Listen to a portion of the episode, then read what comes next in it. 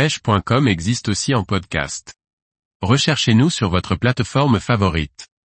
La carangue à grosse tête ou carangue GT, la reine des récifs. Par Guillaume Fourier. La carangue à grosse tête, appelée aussi carangue GT ou ignobilis, est un carnassier puissant qui chasse autour des récifs coralliens. Caran ignobilis, Forscal, 1775. La carangue à grosse tête est pourvue d'un corps massif argenté, élevé et compressé latéralement. Avec sa grosse tête et sa large gueule, elle est taillée pour la chasse. Ses yeux sont gros et sombres. Sa nageoire caudale est fourchue. Les carangues ignobilis adultes sont solitaires et habitent les récifs de lagunes et hauturiers. Les juvéniles sont quant à eux dans les estuaires, ils s'alimentent de crustacés, crabes et langoustes, et des poissons la nuit. Les barrières de corail sont des postes clés. La carangue est un poisson puissant apprécié des pêcheurs sportifs au lancer et en jigging partout dans le monde. La technique numéro 1 pour viser ce poisson est le popping. Il s'agit de lancer un poisson nageur de surface dit popper au plus près des récifs de corail. Les carangues longent les récifs par petits bancs à l'affût de petits poissons. Ce popper faisant un maximum d'éclaboussures et de bruit en surface dérange notre carnassier territorial qui sanctionne le petit poisson inconscient. S'ensuit un combat mythique avec ce monstre de puissance. Il faut à la fois être bien équipé, canne lancer 80 livres pour viser les plus grosses carangues, et avoir un bon skipper qui bougera le bateau au besoin et saura vous assister pendant le combat. L'autre méthode est la pêche en jigging, pour viser les carangues dans des profondeurs de 10 à 50 mètres.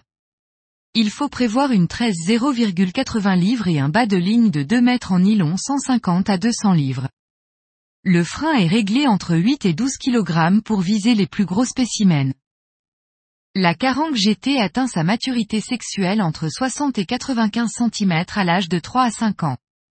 Les femelles lâchent plusieurs milliers d'œufs à proximité des récifs, dont certains sont fécondés par les mâles pour ensuite dériver pendant un mois.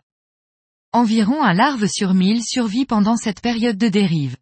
Ensuite, les carangues juvéniles entrent dans les eaux peu profondes, dans les récifs, pour grandir. À ce stade encore jusqu'à deux ou trois ans, un juvénile sur 100 survit à la prédation. Taille légale de capture, minimum légal, aucune, je préconise 50 cm. Taille de maturité sexuelle, 60 à 95 cm. Taille moyenne, 60 à 90 cm. Taille, poids maximum, 1,75 m, 80 kg.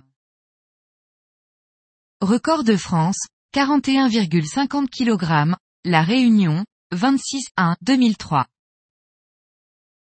Record du monde, 72,8 kg 1,68 m, Kagoshima, Japon, 6-6-2006. Les grands individus peuvent être porteurs de la ciguatera, dite maladie de la gratte, notamment lorsque les carangues sont prises à proximité des récifs coralliens. Cette intoxication alimentaire est liée à l'ingestion de poissons pêchés aux abords des récifs tropicaux ou subtropicaux. Mais attention, les migrations des carangues peuvent être longues et les poissons porteurs de la toxine sont parfois capturés loin des récifs.